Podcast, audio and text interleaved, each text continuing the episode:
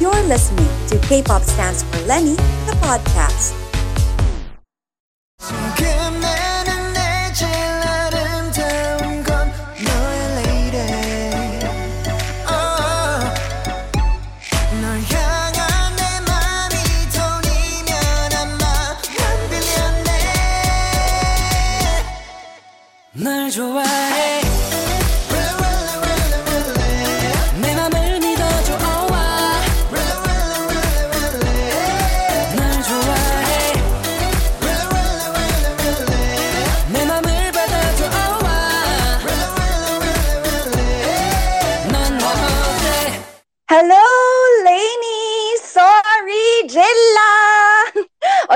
Sabi Jimin, my love, make some noise! Thank you so much, everybody, for joining our Twitter space tonight. I am Pia Banalos Mercado, and it is my absolute pleasure to be the moderator for tonight's discussion. Today's Twitter space title is K-pop is really, really political. Why are we talking about this? Kasi alam niyo, whether you realize it or not, the way we stand is affected by what happens on a national level. Again, make some noise! Alam kong damang-dama ninyo yung sinabi ko na. Because guys, from the way we stream music to our purchasing power for merch, concert tickets, travel, all of these things are affected by national policies. We at K-pop Stands for Lenny noticed that there is a gap in understanding how politics shapes the K-pop fan experience. And that is exactly what we aim to discuss in tonight's Twitter space. So ja- just as a backgrounder, this is the third installment of our boot camp, a quote unquote training camp geared towards creating a safe space for interactive discussions on the intersections of politics and K-pop. This is a monthly initiative of K-pop Stands for Lenny. So makita kita ulit tayo next month where we would be choosing a topic and invite speakers so that we can have a meaningful discussion that can help give us insights on pressing issues. So sa inyo na nakikinig sa atin ngayong gabi, you guys are our trainees. And we will have a task for you guys to complete after the discussion para ready ready na kayo para sa inyong grand debut. We do this so that we could ground our online platform with offline realities. Para sa mga nagsasabi sa atin na online lang natin ginagawa nito, guys, hindi. We also do this on our daily lives. If you have friends who are not able to join us tonight, let them know that they can listen to this discussion soon on Spotify. We will be tweeting you guys as soon as we launch that channel. This Twitter space is designed to be interactive and non prescriptive. Our goal is to create space for healthy sharing and fun banter. So para meron tayong safe space, meron tayong mga house rules. So let me go through it first. Our official hashtag for tonight is hashtag KPolitical. So please do use them so that we can see all your tweets. Kung meron kayong questions for our speakers for tonight, it would be easier for us to pick them up if you use that hashtag. Again, it is hashtag KPolitical. And if you want to speak, we will be giving you time for that later after the discussion. We will have an open mic. Simply raise your hand and we would try to accommodate as much as we can. And finally, please do not engage with trolls. This space is, again, as I said earlier, a safe space. We don't want to welcome any negative energy here. Yung mga yan, isa-save natin yan para sa ating mass report hour, by the way, happening every day, 8 to 9 p.m. So para sa mga gustong mag-report with us, please, tignan nyo lang po sa Twitter namin. We always put out the different um, links na kailangan nating i-report. Pero for tonight, kung meron kayong ma-spot, please go ahead, report and block them. And thank you sa Twitter. Alam niyo sa Twitter kung na-report niyo yan, mabilis sila sumagot at mabilis silang umaksyon. So please do that. So before we get started for tonight, syempre, I'm sure everybody's raring to get into the meat of the discussion. Let me introduce our guests. Eto na po. For our first guest, she is a 19-year-old BA psychology student in UP Diliman and a fan of EXO since 2014. She has been interested with the crossover of K-pop and social politics. She is also the organizer of hashtag PolitiKpop Twitter Spaces, which gathers fans for issue-based discussions on Philippine politics. Again, 19 years old lang siya. Nung 19 years old ako, hindi ganito yung ginagawa ko sa buhay ko. Let's all welcome our first speaker, Angel. Hi, Angel! Hello, Mix Pia, and to every um, speaker na kasama ko dito and sa mga listeners ko. No? Ayun nga, I'm Angel and um, I look forward sa isang uh, healthy at makabuluhang discussion ngayong araw. Yun. Magandang gabi po muli sa ating lahat. Thank you, Angel. Pakidrop na lang po yung miss kasi ini-age mo ako masyado. Pia na lang tayo, Pia. Thank you for that, Angel. Okay, now our second guest is a full-time science and climate activist working with Youth Advocates for Climate Action Philippines, Agham Youth National, and K-pop for Planet. His work merges advocacy and fandom. Please join me in welcoming Sian Guevara. Hi, Sian! Hey Pia. Hey guys. Um hello sa lahat ng mga stay dyan. Tsaka my day. Give me some love. Char ako talaga. Charot. Pero ayan, thank you thank you thank you thank you so much for having me here and it's amazing na I'm here with other K-pop fans as well. Tapos nag-meet kami kanina. Um andito yung ibang mga speakers natin, mga fans din ng ibang groups tapos nang i-influensya na sila. So you know, Ayan. that's all. Sana ma-influensyahan tayo ng topic din natin today. Yes, tama. Kasi may personal agenda ako kay Sian, pero sige, offline na lang natin pag-usapan yan. But yes, it is our absolute pleasure to have you tonight. And sobrang sarap din talaga ng pakiramdam to have people who are also enjoying the same things you enjoy. And like you said, same advocacies din. Kaya napakaganda rin itong space na ito because that's when you see the intersection of, again, standing and also fighting for what is right. Ayan. Next naman, our next guest is a policy team volunteer in the Lenny campaign.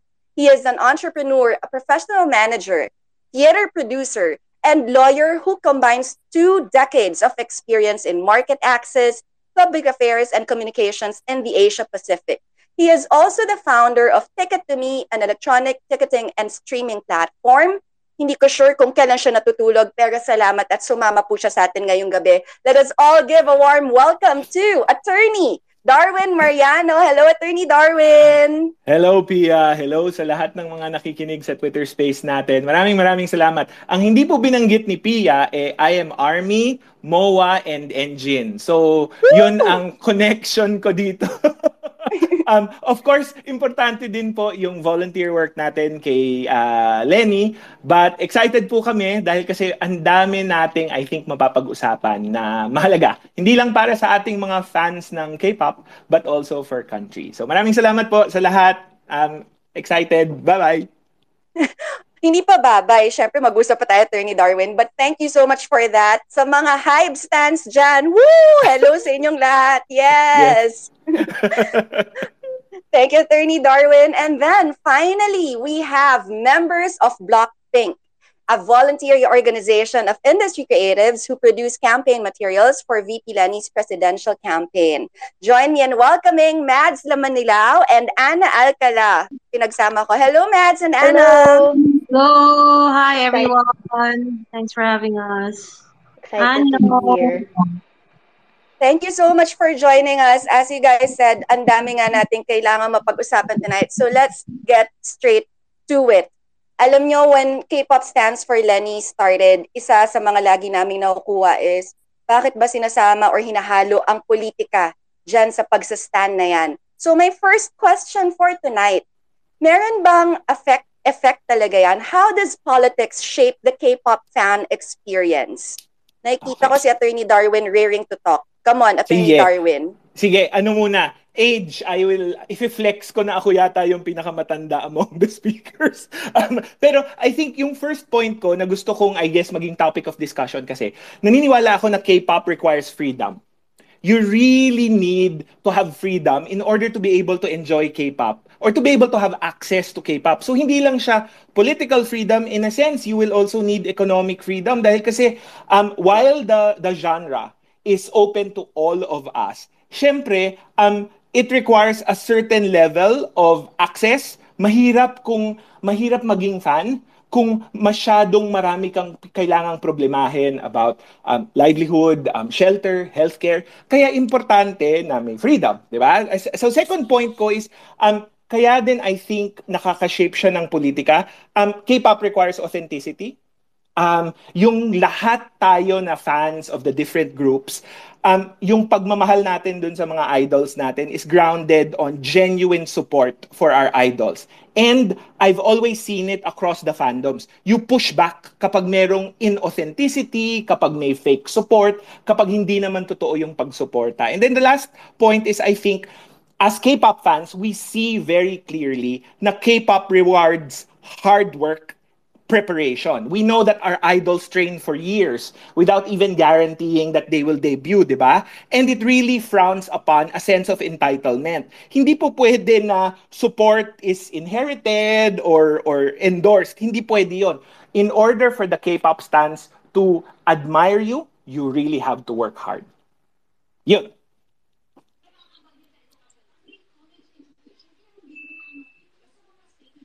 Thank you so much for that, Attorney Darwin. I think Miss Pia got disconnected, so I'll be taking over while she reconnects. So, sino pa pong may input sa ating, um, yeah, go ahead, Sian. Yan. Actually, on sa akin naman, kasi si Attorney Darwin, na-chika na niya yung freedom eh. I, I wanna look at it from another perspective. Kasi Attorney Darwin, finlex niya yung age niya. Ako din. Ako po ay bata pa. Char. um, pero as part of the youth, basically, one thing that we have to take note of is our future.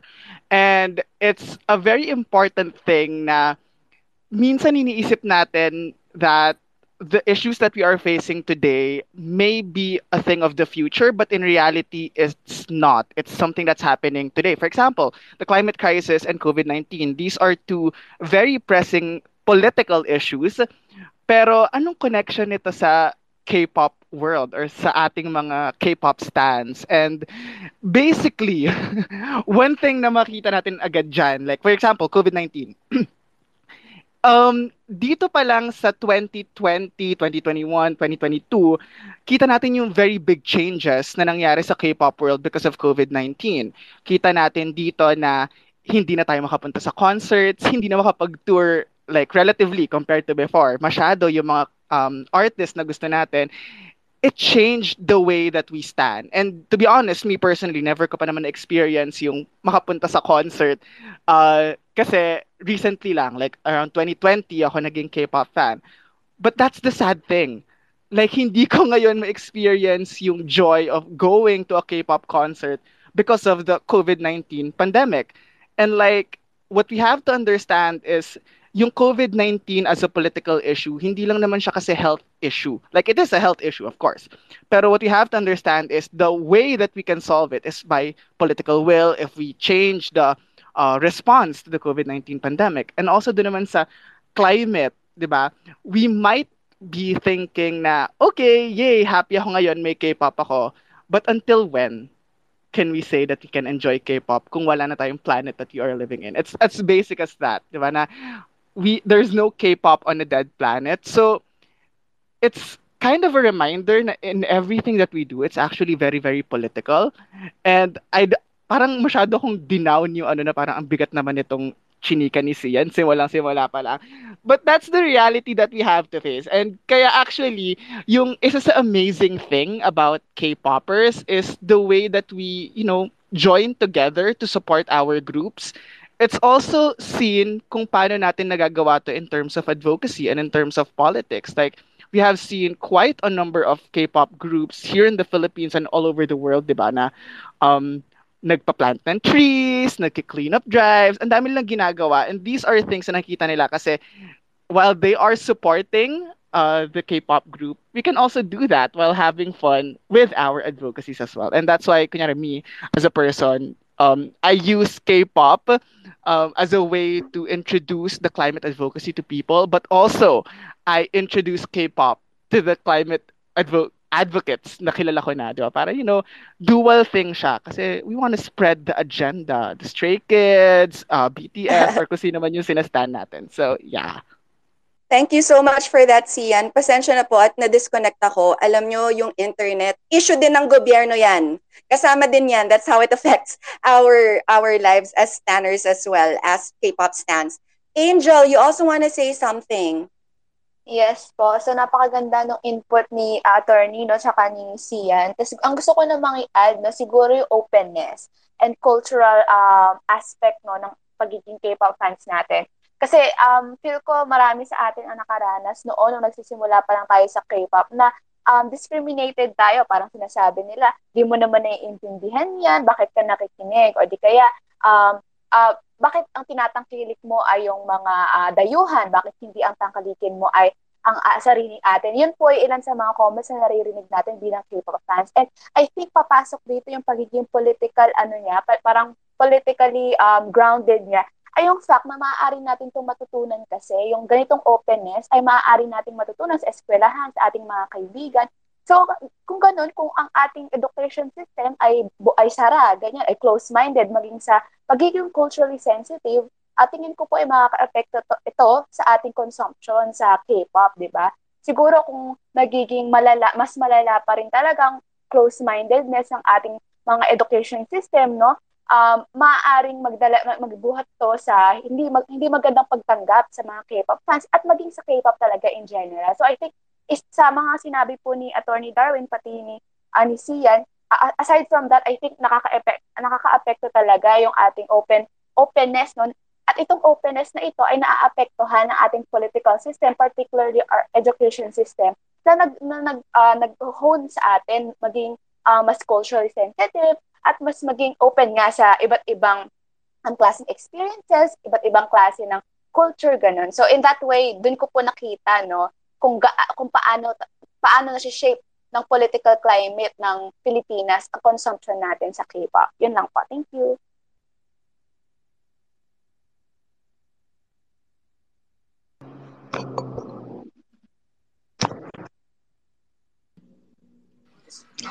Yes, Miss Nad.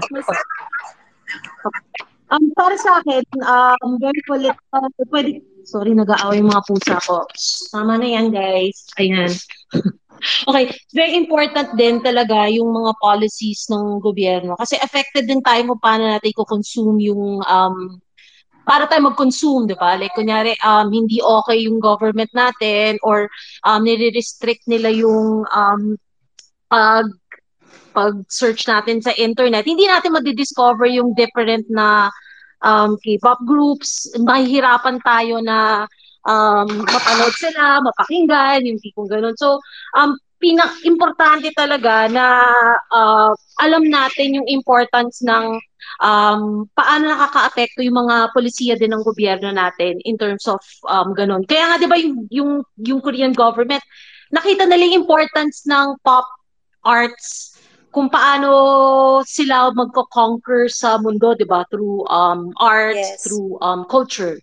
'Di ba? So, doon pa lang makikita mo na agad na political siya. Agree. hindi kumbaga hindi natin kailangan pumunta sa gera para para sa kanila hindi hindi na kailangan pumunta sa gera para mag kumbaga conquer ng ibang teritoryo, 'di ba? You can do that through culture. So, even sa atin, pwede natin i-apply din 'yan ngayon. Kaya nga may SB19 na tayo eh kasi nakita natin yung importance ng ng ng paano sumikat yung K-pop sa mundo. Apektado yung lahat ng industriya nakikinabang, more of nakikinabang lahat ng industriya. So, kung yun, matranslate natin dito sa Pilipinas, uh, magamit din natin yun, maraming industriya din yung makikinabang in the process. Agreed. Agreed. That's what they're also calling, di ba, yung soft power. Yan yung nakikita natin, the influence of what they're doing. And hopefully we can do that here as well. And I know that you, Mads, and Anna have a lot to say about that kasi you guys are working in the production industry and madami, apektado directly yung mga ginagawa ninyo with that. Is there anything you want to add to it, Anna? Well, actually, I think, I mean, everyone said, given so many great answers to it naman na. I will add lang na, I think naman K-pop, as with anything, is political. I mean, there's a, a saying that goes with everything is political. Whether you agree with that or not naman. Parang for me, I mean, in a way, parang yung pagiging fan mo, pagiging K-pop stan mo, already shows what kind of lens you're viewing uh, your media consumption in. Like, for example, pwedeng naging K-pop stan ka dahil gusto mo namang um, parang something that goes against naman yung Western monopoly ng media, for example, or maybe you were like an all-girl group because you that's the kind of voice and um and, and and lens that you identify with. So I would say I would say that K-pop like anything is political and I think K-pop uniquely um as a it's a very special fandom in that sense kasi siya yung, I mean, nakikita na, I mean, I'm, I'm saying this as an outsider looking in, and I would Yep. say na siya yung talagang fandom na may, may proactive um, element, like that, I, that, that they can all come together as a force for, force for good, and then talagang make significant change. Parang nakikita na natin yan on a global scale. So, really, K-pop, um, fa- the fandom is a force to be reckoned with. Yes, agreed. And that is also the reason why we're all gathering here today because we all have like all those um, aligned beliefs na hindi lang naman porket you're just um, standing a group means yun lang ang pwede mong pagkaabalahan the, your whole life. Like everybody here, you're, you we are K-pop stans, but then we also have um, we also have our daily lives to think of. And again, lahat ng ginagawa natin is directly affected by the things that are decided on on a national level. And al- also another important thing that we have also seen, K-pop has already actually become a medium for political involvement. Nakita natin to sa mga um, actually just recently, I believe last year in Chile, yung um, newly elected elected president nila is a huge K-pop stan and then nag-mobilize then yung mga K-pop fans to help him to help put him into office. Um, what do you guys think about the involvement of fandoms in different political issues? malaki ay, ma- malaking mag, ma, mako-contribute ng mga K-pop stans in that aspect. Kasi one of the maraming bagay, sobrang idol ko lahat ng mga stans eh. Kasi una yung organizational skill ng mga stans, yung how they organize themselves. Um, para lang kunyari, may bagong labas na music video or bagong album na lumabas. Oh my gosh, in a matter of seconds, biglang ilang views na kunyari sa YouTube. So the fact na kayang immobilize yung ganong klaseng fandom, sobrang kamangha-mangha talaga eh. Tapos at the same time, um, yung yung yung mga yung ma- marami sa mga stands um magaling mag-research din kasi kung tutuusin Yes. yung Korean culture hindi siya yung nag-start out din hindi yan readily parang available eh kailangan mo talagang hanapin. So, parang in terms of applying it, parang yung research skill ng mga um, ng stands, di ba, ng K-pop stands, yung in, in that aspect. So, Yes. um, kung mat, dala natin yan, ah, para tulad ng binanggit mo nga, di ba, yung nanalo yung isang um, politician, kung magawa natin yan dito for the good of the nation, grabe, mm, in- y- leaps and bounds. Hindi maraming Yes. magagawa talaga. Um, we can change the world through that. Correct. True. And ako, for me personally as well, like, it's such a happy place. eh, But then, you know na parang ang sarap ng sa pakiramdam just for you to stand. But it's also the, another good thing about it is you find a community. Tapos yung community that is so, super organized, again, yun nga, you can do a lot just by being with the same people with the same mindset. I think Angel has something to add. Come on, Angel. Um, yun nasabi po ni ah, Mix Mads, no, yung magandang point naman sa K-pop dahil organisado nga tayo. Siguro um, adagdag ko na lang din na bilang K-pop fans dahil alam nating marami tayo, kailangan din natin maging responsable. Kasi kung um, kung ang dahil nga sa numbers natin, dahil marami tayo, pero ang ang pinupush forward pala nating um, advocacy, no, kunwari ay hindi maganda or hindi um, mga tao, ay maaari din yung mag, mag, magdulot ng um, kapahamakan sa atin bilang mga mamamayan. So, siguro what I'm trying to to ano point across um everyone ay um yung pagiging marami, pagiging organized at pagiging um ano talagang bongga no ng K-pop ay Mhm. uh, maaaring maging double-edged sword no. So bilang mga um, fans at consumers ng um, K-pop na musika, kailangan din nating maging responsable. Parang ano lang din naman yun, di ba? Bilang fans, marami tayong mga news about our idols na nakikita.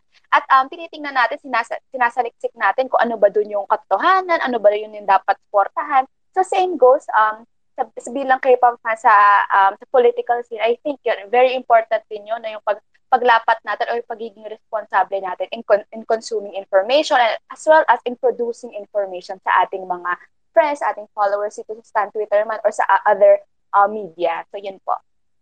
Totally agreed. And actually, one thing also that I noticed, maganda rin sa mga fandoms, there's quite a no, check and balance. Sometimes the other people also check up check out on uh, check out of um for each other na parang kapag alam nila na parang there is someone who would put you in your place na parang oh sumasobra ka na dyan konting relax lang tayo hinay so there's the, also that kind of taking care of each other in the community which I also appreciate Attorney Darwin Actually, um, good na binanggit mo yun, Pia. Dahil kasi nakikita ko talaga yon dun sa mga fandoms. Ang galing nung power ng mga K-pop fandoms to mobilize and spontaneously organize very, very large groups of people.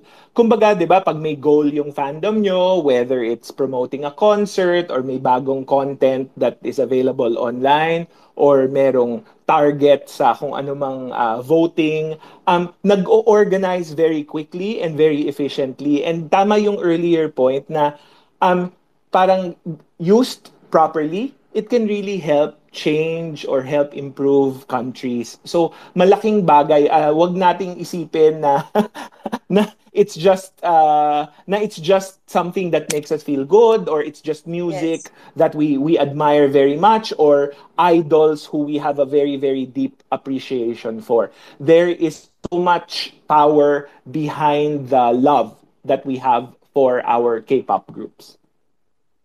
Yan, tama. Yung love din na yon which I really also appreciate na yun din yung pinaka naging platform ni Lenny sa kanyang um, sa kanyang elections na sa kanyang candidacy I mean. On, uh, si Sian also wants to add something. Yes, actually, uh, jump off ako dun sa sinabi ni Attorney Darwin. Uh, dun nga sa pag-vote, di ba, we have this massive like wave na kapag kunyari, uh, me personally, I entered the K-pop world. Ang unang sabak ko nung nag-stand, nung gumawa ako ng stand Twitter was Kingdom time. So, puro voting, voting yan. And the power of the people there. And actually, when I thought about it before, akala ko it was just like, okay, let's just watch it and then we're done. Or let's just vote and then we're done. But in reality, I understood that there's so much brain power going on behind the scenes. Like, Yes. meron mga hashtag authority na nagsasabi ano yung hashtag natin for today. Meron silang mga statistics na kung ano yung, sino yung mga i-vote para sure tayong manalo yung group na gusto nating manalo. Like, I'm a physics major. So, I know how statistics work. So, when I saw that, I was like, wait lang. This can actually, like, do something bigger na I was so amazed by it. Because I entered Stan Twitter thinking na it's an escape from the reality na puro politika yung ginagawa ko sa buhay ko as a full-time activist. But then, when I entered there, I was, I was like, nagulat ako sa opportunity na pwedeng uh, makuha from the people who are K-pop fans already. And another surprising thing there is that Stan Twitter isn't apolitical as some people might paint it. When I entered Stan Twitter, nag nagulat ako kasi parang ikaw pa yung iko-call out kapag wala kang say sa certain issue na parang may ATL na tayo, bakit wala pa kayong say? Nagaganon yung ibang mga nakikita ko sa Stan Twitter. So I was like, oh wow, apparently hindi na kailangan ng massive push para magbago sila ng mindset kasi the mindset is already there. So kung we have um K-pop fans that can become presidents, 'di ba? We can we as K-pop fans can also like mobilize as well to, you know, make a president make the president that we want win this coming election. So yeah. Thank you for that, Sian. I think Majo also has to has something to add. Yes, thank you, Pia. So this is our third Twitter space, and on the very first one we did, which is which was hot sauce, how to make sausaw in civic participation. One of my key takeaways is paano ba natin makikita na everything is political. Kasi lagi natin siyang sinasabi, pero paano natin siya uh, makikita in reality? So, napakaganda ng image na pinaint ni Attorney Cathy no, na pagising na pagising mo hanggang sa pagtulog mo, lahat yan political. So, pagising mo sa umaga, hilamos ka, magkano ang tubig, malinis ba yung tubig mo, may tubig ka ba, yan ay political, pupunta ka ng school, um, naka-enroll ka ba sa school, magkano yung tuition mo, paano ka pabiyahe sa school, maganda ba yung mga daan papunta sa school.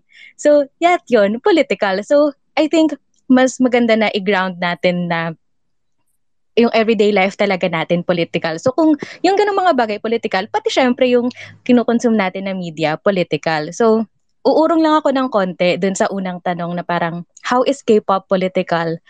Parang, kung hindi nyo, kung hindi nyo pa alam, um, K-pop is actually a deliberate program of the South Korean government. Like, they really injected funds into this program. So, hindi siya bigla-bigla na lang sumulpot sa Pilipinas at bigla, oh, 2009, ganito yung nangyari. It's really a series of deliberate moves for them to, mar- to market their soft power na parang yung kultura yung binebenta nila, hindi yung say armaments, hindi yung gobyerno nila, hindi, itong mga idols na yung binenta nila.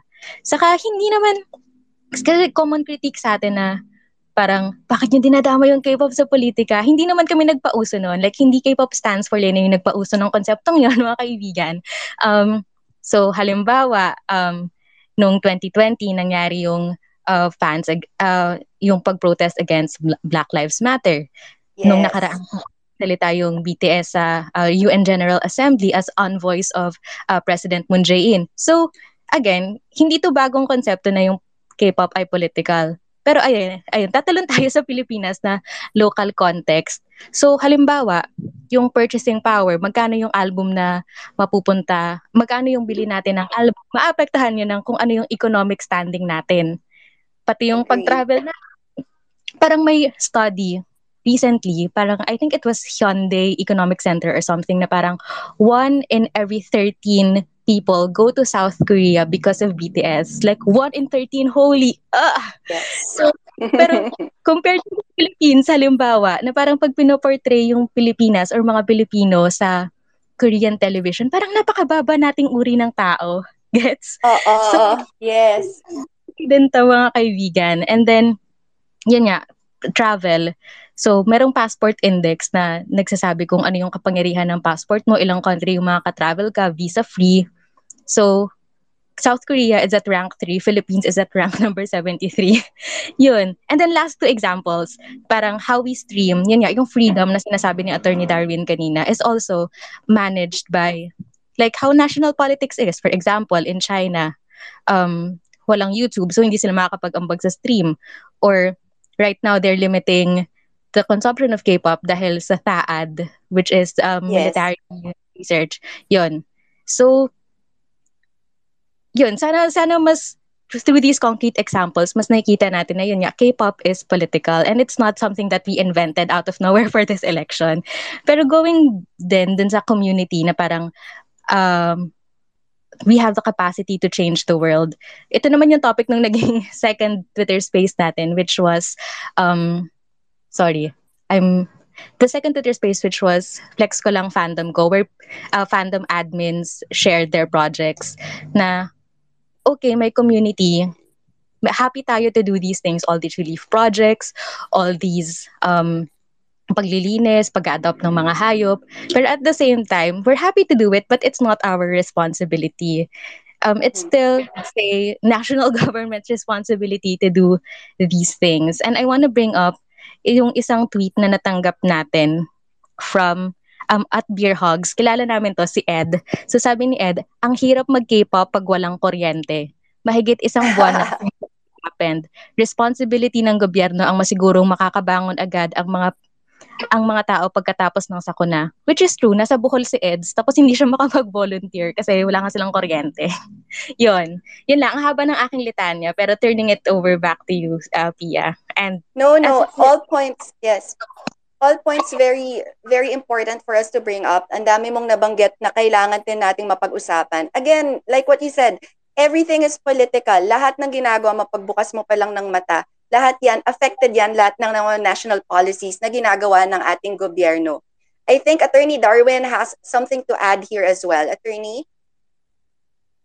Yes, gusto ko lang magkwento dahil kasi yun nga, um, hindi ko first time maging part ng fandom. Um, nakita ko na dun sa, may, may binanggit kanina si Sian na yung ability ng uh, K-pop fans or fandoms online to mobilize and to police behavior or to check each other, ang galing nun eh. And um, kaya ko siya inuulit dahil kasi importante na ma-realize natin na yung pagganong mobilize is actually civic participation eh.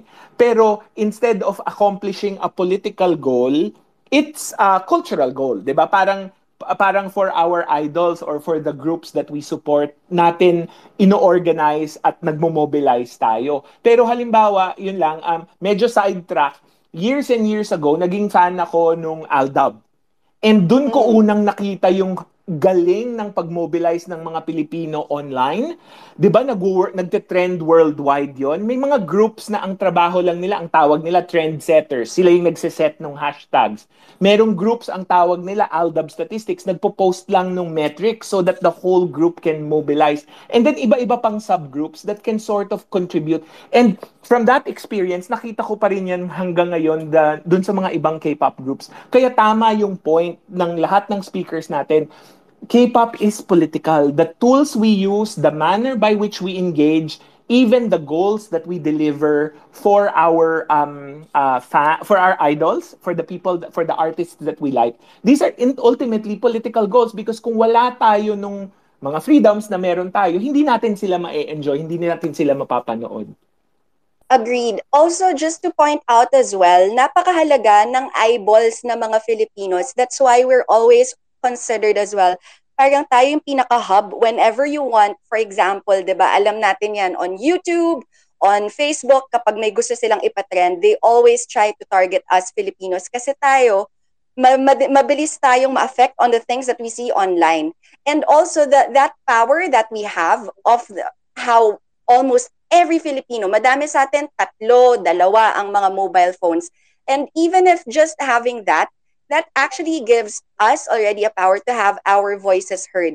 Pero paano nga ba natin magagawa to ng maayos kung wala tayong magandang national policies that governs it? Kung meron ka ngang dalawang cellphone pero hindi naman maayos yung internet connection mo, hindi lang yan trabaho ng mga telcos, nag ginogovern din yan ng mga ginagawa ng gobyerno with all the laws that they are putting in place. Bakit parang masyadong um, mahaba at malayo na yata yung pinupuntahan ko. But anyway, again, going back, everything that we do, lahat ng mga nangyayari sa atin, we also have the power to change things, doing things online, organizing things online, and as a community, we could also make changes. And this could also affect how things are being done, how policies are being decided on on a national level. Maybe before we move on, basa muna tayo ng mga tweets galing sa ating uh, hashtag K ha- ano bang hashtag natin tonight? Hashtag K-Political. There you go. Okay, ang ating hashtag again, K-Political. So first, this one is from at 9 moons 42. Sabi niya, not really a question, just an observation for K-pop stands for Lenny. I hope this is a way of letting more people know that a lot of art really is political, including that which is perceived as ephemeral like pop music. Exactly lahat talaga niyang art na yan is political. If we could throw back, naalala ninyo, isa sa mga malalaking issues na nangyari nung martial law, binan nila ang Voltes 5. Binan yun ng diktador. Bakit? Kasi sabi nila parang yung um, yung show mismo is giving us content that is all, always masyado ng controlling. Paano yes. kung mangyari yan ulit?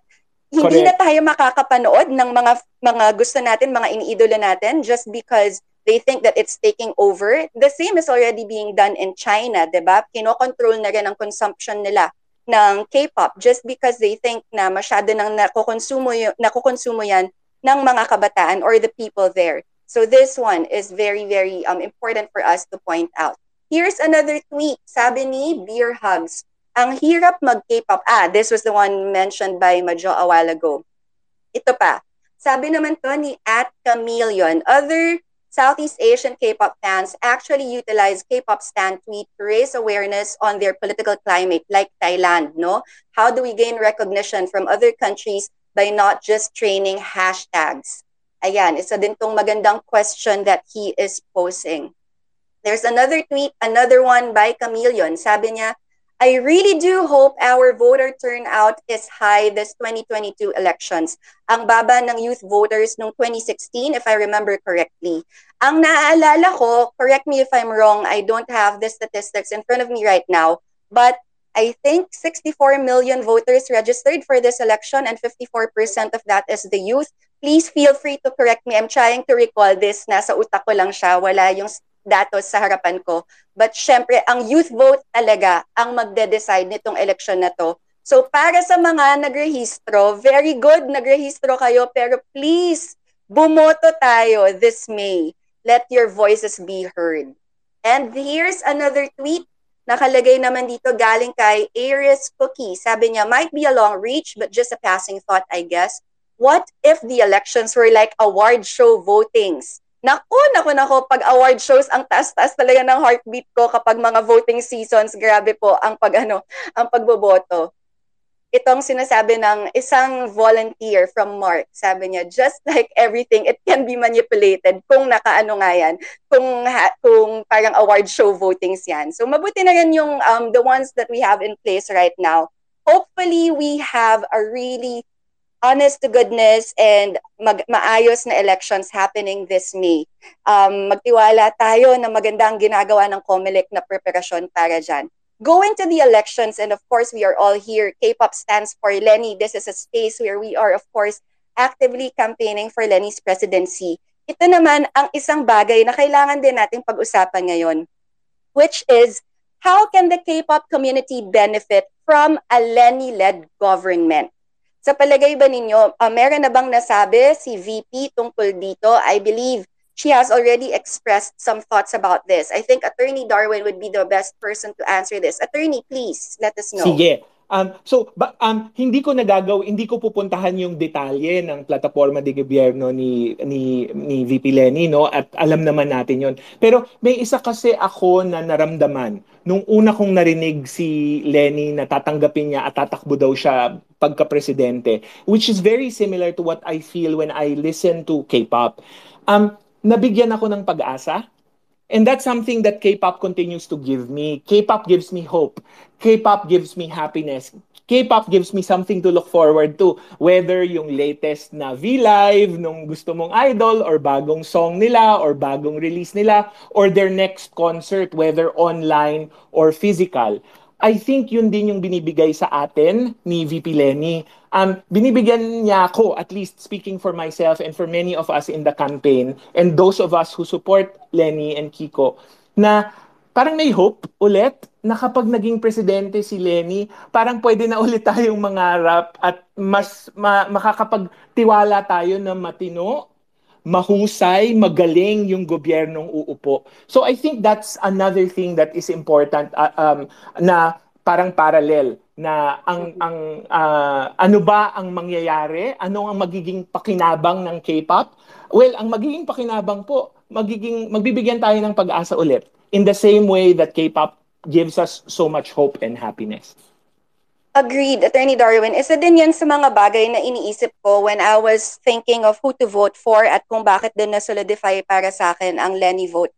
Is because I know na kung, kung maging siya na nga ang Pangulo natin, kung magkaroon man siya ng mga desisyon na sa palagay ko eh, that's, that I don't agree with personally, at least I know that I would still have the freedom to express myself freely. At hindi ako mag, hindi ako matatakot na hala baka bukas paggising ko, wala na, um, paano na yung pamilya ko, ano nang mangyayari sa akin. Hindi ko kailangan i-private yung Twitter ko kasi natatakot akong i-express yung opinion ko.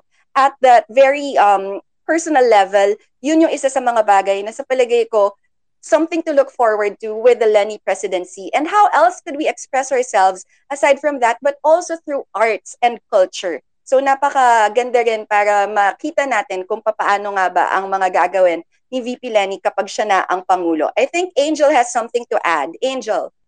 Ayun, same naman po actually nung kay Attorney Darwin na habang nagsasalita siya, naisip ko nga, nasabi ko na rin to sa briefing natin kanina, pero bilang XOL nga, inaabangan ko talaga yung 2025 kung saan babalik na silang lahat. Um, bali makakompleto na sila dahil matatapos ng EXO sa enlistment. So, isipin lang natin, no, lalo na sa mga XOL, na kapag ang susunod na na leader ay hindi pa rin maayos halimbawa ang COVID response, wala pa rin, um, to, hindi pa rin tutok no, sa COVID response, baka nga hindi na natin ulit makita ang EXO sa Pilipinas kung mag-concert man sila dito dahil baka nga hindi tayo piliin bilang concert stop no, sa 2025 kung hindi pa rin maayos ang ating um, sitwasyon. So, same with Attorney Darwin, no, meron akong sense of hope pers- in a personal level, may sense of hope and also security in a sense na um, parang uh, alam ko na pa, parang may feeling ko ako na kapag siya yung umupo ay magkakaroon tayo ng mas um, yun nga, mas safe na environment, kumbaga, lalo na sa sa mga susunod na taon. And same goes kung napanood natin yung mga interviews, quest, answers niya, no, sa mga interviews.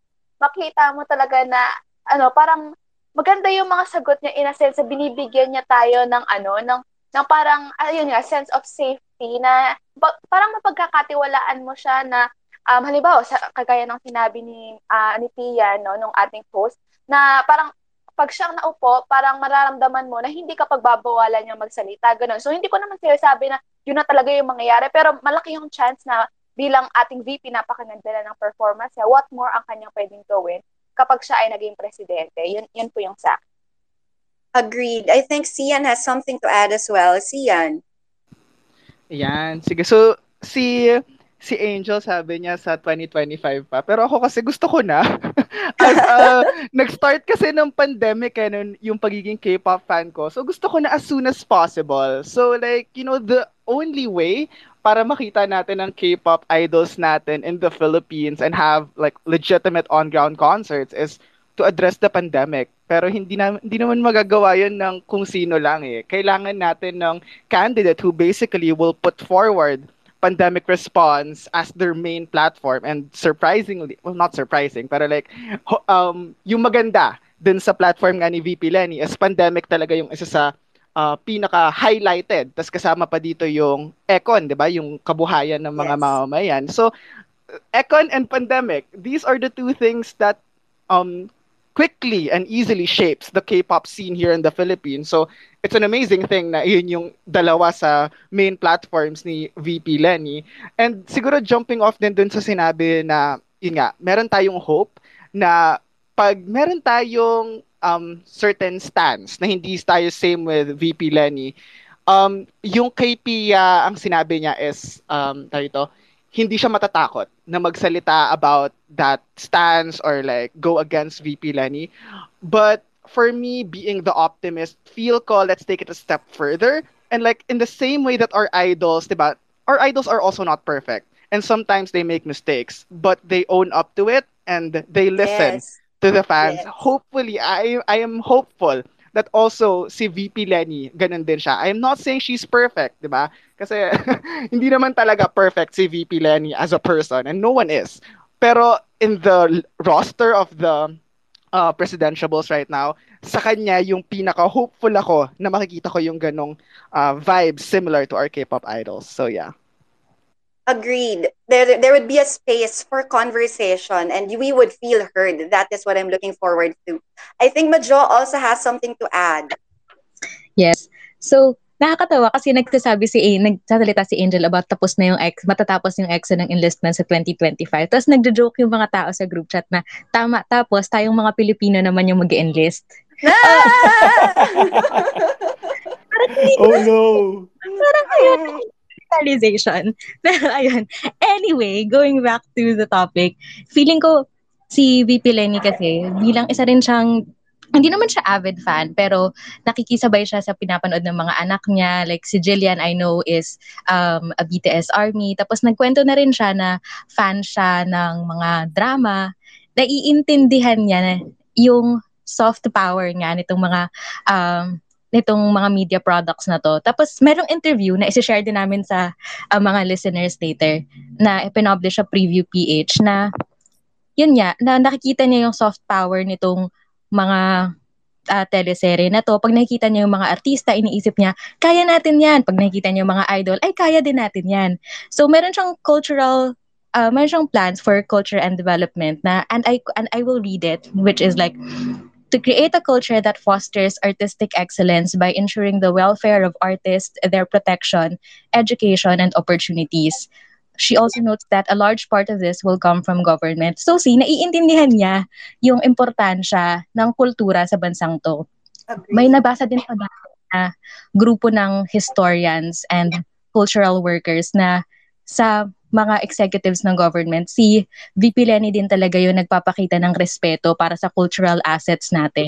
Siya yung pumupunta ng museum, nagsusuot ng mga uh, Philippine fabrics, um, kapag may mga events like mga commemoration, kahit na wala yung ibang tao, let's say yung top executive, nandun siya, siya yung, na, nakiki, alam niyo yung iconic na picture na umuulan, tapos nandun siya, pero wala yung ibang executives in government, meron siyang respeto sa ating national identity at sa kung ano pa na paano pa natin ito ma-elevate. So, yun, um, pakiramdam ko doon tayo makikinabang sa isang Lenny-led government.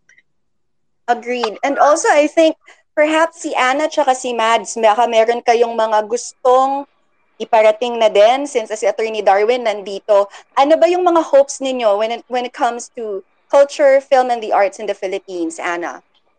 Well, um, I, I guess Mads has um, something to add for herself. Pero at least for me, personally, I think it pretty much echoes what um, what the others have said na rin. No? Kasi yung a Lenny presidency, apart from the policy side, meron din siyang symbolic benefit eh. May, mer meron siyang symbolic power in a way na parang uh, mafe-feel ko as a as a per, as an individual na I'm accepted and I'm going to be a respected and protected, most importantly, protected member of society. Kasi as you said, Pia, that really resonated with me, yung what you said na in a Lenny presidency, you will feel like uh, may boses ka at hindi mo kailangan matakot na iparinig yung boses na yon na, na unfortunately sa kasalukuyan and I never thought that I'd experience in, in my life na I'd ever face a moment in my life na I'm afraid to speak up. That that that that that's bizarre for me kasi in my 30 plus years, I never thought that I'd ever um, live a day na hindi ako pwede mag-speak up and yet here we are, 'di ba?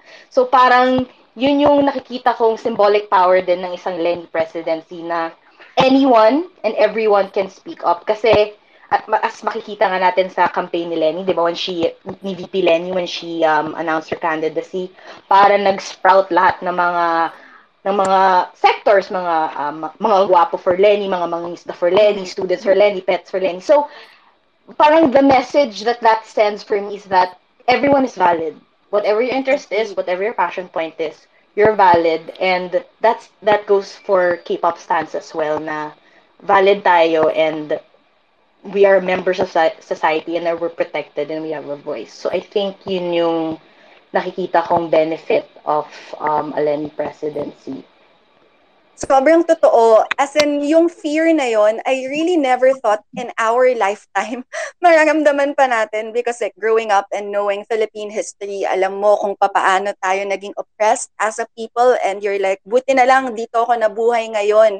Pero nung mararamdaman mo na meron pa rin palang takot, meron pa rin palang minsan pakiramdam mo, sinasilence ka pa rin, I used to work in the media and there were times when I would still be so scared with like the stories I want to put out. Parang hindi ko akalain na in this lifetime that that would still happen in this kind at in this day and age. How about you, Mads? Meron bang meron ka rin bang mga hopes and dreams especially for the arts and culture sector with the Lenny presidency? uh, yung hopes and dreams ko. Kasi one, naka-attend ako ng isang film festival sa Korea, Puchon Film Festival. And one of the things um, na uh, inadmire ko talaga nung pumunta ako doon is that meron silang institution doon na kung saan yung mga, kunyari, walang budget masyado na filmmakers, pwedeng pumunta doon um, and then uh, makagamit sila ng ed- editing facilities doon na halos walang bayad. Um, and then uh, parang sana through yung sa magiging administrasyon ni VP Le, ni Madam President Lenny. Sana, Yan. Um, manifest. Manifest. Uh, paigtingin pa yung cultural aspect ng Pilipinas na sana suportahan niya yung film industry, uh, magkaroon ng programs, programs and institutions para uh, matulungan yung maraming independent filmmakers. Tapos um, meron nga tayong ano eh, isang um, batang filmmaker na si Martika. Uh, tapos yung mga producers niya, if I'm not mistaken, sila Quark, sila Corinne, sila Mar- Mario na um, nanalo ng awards sa Sundance Re- kanina wow. lang nabasa ko, 'di ba? So sana um hoping ako na sana sa Lenny administration um mas mabigyan pa yung ganung klaseng suporta kasi again um yung Korean government nakita nila yung importance ng um kultura eh, sa uh, pagpapalago ng ekonomiya nila. So pwede nating magamit 'yun. Definitely at maraming ed- industries talaga yung makikinabang pag malakas yung yung cultural aspect natin, 'di ba? So, um yes. I'm hoping sana na ganun nga um conquer the world through culture, kumbaga. So sana Agree. sana maging maging sikat pinag-uusapan na natin yung P-pop stance, 'di ba?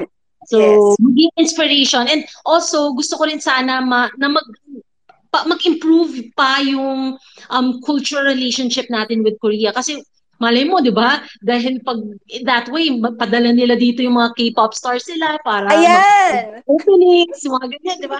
Sana may ganong klaseng ano, yung parang exchange din. Collabs. Yeah, collabs, exactly. Tapos yung mga tipong may mga natutunan din nila, baka pwede nilang import din sa atin yan.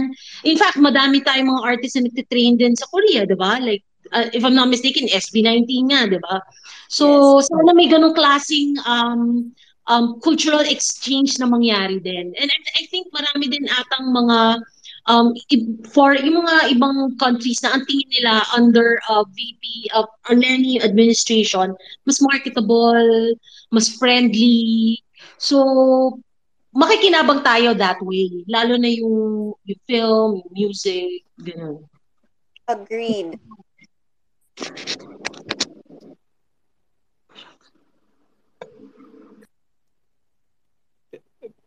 Pia, mag-respond lang ako doon sa sinabi ni Mads. Yes po, go Hello? ahead. Ayun. Yes, um, so, um, alam mo, tam, uh, so una, um, so yun nga, um, volunteer ako sa policy team. Uh, nakikinig kami, siguradong nakikinig at um, uh, tama naman yung premise na si VP Lenny, um, kapag siya ang naging presidente na natin, pag naging, pres- ano when she becomes, not if, when she becomes president in May, for sure, it will be a government that listens. Um, gusto ko lang sigurong i-highlight yung importance ng gobyernong maipagmamalaki under Lenny for um, K-pop to alam mo for K-pop fans to to benefit even further. Maganda yung may naalala akong kwento sa BTS, yung when the president of Korea daw wanted to speak at the General Assembly, parang hindi siya masyadong pinapansin ng UN Secretariat. Pero nung sinabi nila, hindi ko alam kung totoo to, ha, parang may nabasa lang ako. Pero nung sinabi ng presidente na pwede kong isama ang BTS, pumayag ka agad and there were all sorts of things that they could that, that they were able to do. Yes. Um yun yung I think excited ako kapag presidente na natin si VP Lenny dahil kasi for again after six years, may pagmamalaki mo na yung, pres- yung, yung bansa mo dahil hindi na nakakahiya yung presidente mo. Na hindi siya, hindi siya convict, hindi siya bastos, mm-hmm. hindi siya nang lalait ng babae, hindi siya nag-glorify ng, ng crime, hindi siya nag-encourage ng crime, wala siyang mga uh, criminal cases or convictions left and right. So, under a Lenny presidency, we can be proud again And yes. I think that will be important dahil kasi that's the only way na the community of nations, including Korea, 'di ba, will want stronger relations with us and more exactly. public relations with us. Kapag kahiyahiya pa rin yung ipauupo natin ng mga opisyalis ng gobyerno, then even if the countries of the world will have no choice but to deal with us economically, publicly, hindi nila tayo po pwedeng kumbaga mas suportahan or mas tulungan dahil nga kasi they do not want to be associated with yes. uh, a crook for a president.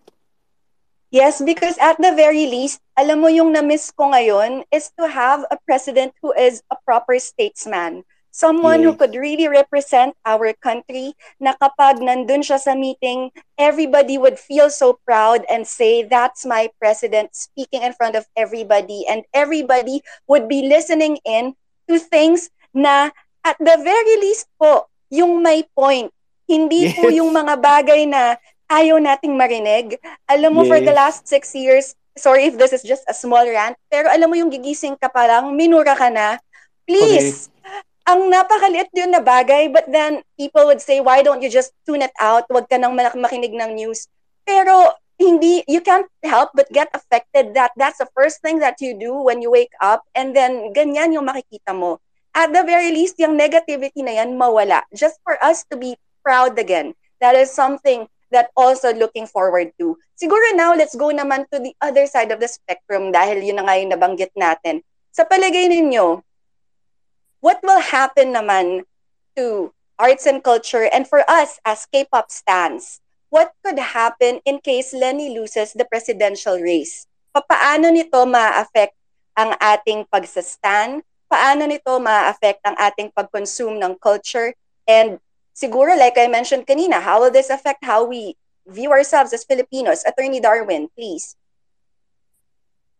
Ako ang ang ang yung sa unang itong space natin no. Una kasi K-pop requires freedom. Hindi ako naniniwala na committed to freedom marami dun sa mga ibang kandidato for presidency. Um, marami sa kanila um, parang lip service lang yung commitment to freedom. Pero kapag binatikos mo na or kapag na-threaten na sila by that freedom that they 'di ba, they pay lip service to, ang bias nila hindi naman talaga for freedom. Kay Lenny, her entire public record supports freedom, supports democracy. So, I think yun yung dapat katakutan dahil kasi baka wala ka ng access. Una, una lang, papatayin yung mga networks. Susunod niyan, iko-control ang internet. Iko-control what you can watch and not watch. So, I think that will be a disaster not just for K-pop fans but dun sa earlier point na on culture. The second one, and I think the bigger, parang mas gut issue is, kapag palpak yung gobyerno, lalo tayong maghihirap, lalo tayong uurong. At pag nagutom ka, nawalan ka ng trabaho, nagsarado yung negosyo mo, paano ka makakapag-devote ng time to culture, to entertainment, to the arts? Mapipilitan kang humanap ng ibang paraan para lang makakain, para lang makapag-provide sa pamilya mo, para lang makapagpagamot. So, yun yung mga kinakatakot ko kapag hindi si Lenny yung binoto natin. Mawawala yung freedom at magbabagsak talaga ang kabuhayan, dadami yung magugutom, dami yung mawawala ng trabaho at magsasarang negosyo. Yes, and I think Angel has something to add, and then Sian in that order. Yan. At Attorney Darwin, no, in terms of ating freedom, nabanggit na rin sabi niya na um, kung kunwari um, mauulit no, yung experience natin ng diktador yung nakaupo, um, nakakatakot na palabas lang ay hindi natin mapanood. Halimbawa, paano kapag merong very progressive na K-drama, ganyan, or K-pop song, or K-pop MV, ba, anong gagawin nila? Papa, papatanggal ba nila yon Nakakatawang isipin, pero hindi magiging imposible, lalo na kung ang uupo ay um, pasista kung uupo ay walang pake sa ating um, ah, kalayaan ngayon, ang ating kalayaan manood, ang ating kalayaan na um, ma-access yung mga, dapat naman talaga ay ma-access natin freely, halimbawa nga K-pop or mga songs nila, ganyan. So yun, isa yun sa pinaka kinakabahan din ako, no? Nung kapag ini-imagine ko pa nga lang yun na hindi Lenny-led ang ating government. So siguro, ano ba, ang pa- pangalawa na sabi, na dagdag, dagdag ko na lang din yung sinabi ni Attorney Darwin, no? Yung uh, sa general nating buhay, um, sabi nga 'di ba, kapag ikaw ay gutom, kapag ikaw ay walang shelter, kapag ikaw ay ah, marami kang problema sa buhay, hindi mo ma-enjoy ang art and culture. So, isa yun sa reason kung bakit nakakatakot kung ang uupo ay hindi, walang malasakit sa tao, walang tunay na malasakit sa tao, no? Kung deprived tayo of our basic needs, yun pa lang eh, isipin natin kung deprived tayo of basic needs, how can we enjoy kahit pa ang daming online concerts halimbawa, pa, kahit ang daming V-Live, IG Live, or, whatever. And third point ko siguro, no, na ang isang ma- ang isa nating ma- mawawala sa atin no kapag hindi si Lenny ang nakaupo or ang kapag ang nakaupo ay hindi mag- magaling na ah, walang malasakit na isang na leader no ang mawawala sa atin ay ang ating freedom to criticize kasi um na- nakikita nga natin 'di ba sa interview ni Madam Lenny na yung mga sagot niya um kahit yung iba yung controversial, lagi niyang sinasabi na she's open to discussion or to discourse. And kahit simple yon in, in my opinion, napakalaki ng um, uh, impact kasi nun. Ibig sabihin ay uh, open siya na makipag-usap sa, mula sa iba't ibang sektor ng lipunan para mas maunawaan niya kung ano ba tungkol sa yung issue. So, napaka-importante nun kasi kung hindi isang leader na ganun ang uupo, baka mawalan tayo ng karapatan na sabihin, ay ma'am, ah, parang mali na ata yung uh, mali na ata yung ginagawa ng government or ma'am uh, mali na ata yung um, dire, no, yung napatungo ang ating policy making. So 'di ba? So kung hindi sila yung uupo, nakakatakot na baka mawalan tayo ng kalayaan na mag-criticize. So isa po yun sa aking yun yung tatlo, yun yung top 3 kong kinakabahan ako. So yun po. Thank you for sharing that, Angel. Pare-pareho tayo ng mga fears. I think Sian also has something to add. Sian. Yes, yung sa akin naman feel ko dediretsuhin ko na dun sa major na kalaban ni Lenny right now, which is yung LBM nga. Diba? Yung tae na tumatakbo dyan. Pero kasi, it's the reality eh, na yung LBM talaga yung isa sa pinaka malaking kalaban ni Lenny. So ano ba yung major issues once manalo siya? So kasi what you have to understand, kaya nga meron united opposition and everything like that. Kasi kailangan nating i-isolate yung pinaka-tsaka at ano ba yung pinaka-tsaka na to in terms of uh, our future sa K-pop? Uh, we have to remember what happened nga nung martial law as what they have mentioned earlier. Martial law dati, pag tatlo kayong magsama-sama, bawal na. Pwede na kayong hulihin. So imagine that na ngayon, di ba, we're in a K-pop world na it's a community na we want to see each other, we want to talk to each other. What if that's also banned? It's not just the banning of K-pop, but also the banning of communities. That's also a sad thing and also a reality that we can face if, yun nga, si LBM yung manalo na president. Yung isa pa, yung kasama naman niya, yung anak, si ate girl mo, ang peg niya, yung mandatory ROTC daw, mandatory military Mm-mm. service, mga ganon. Mm-mm. So, yan siguro, kaka, baka, nag, baka nagki-K-pop din sila or nagki-K-drama, kaya na nasagap nila yung ganon. Pero what you have to understand here is that yung military service here in the Philippines, we can't absolutely say yes to that, especially with the history.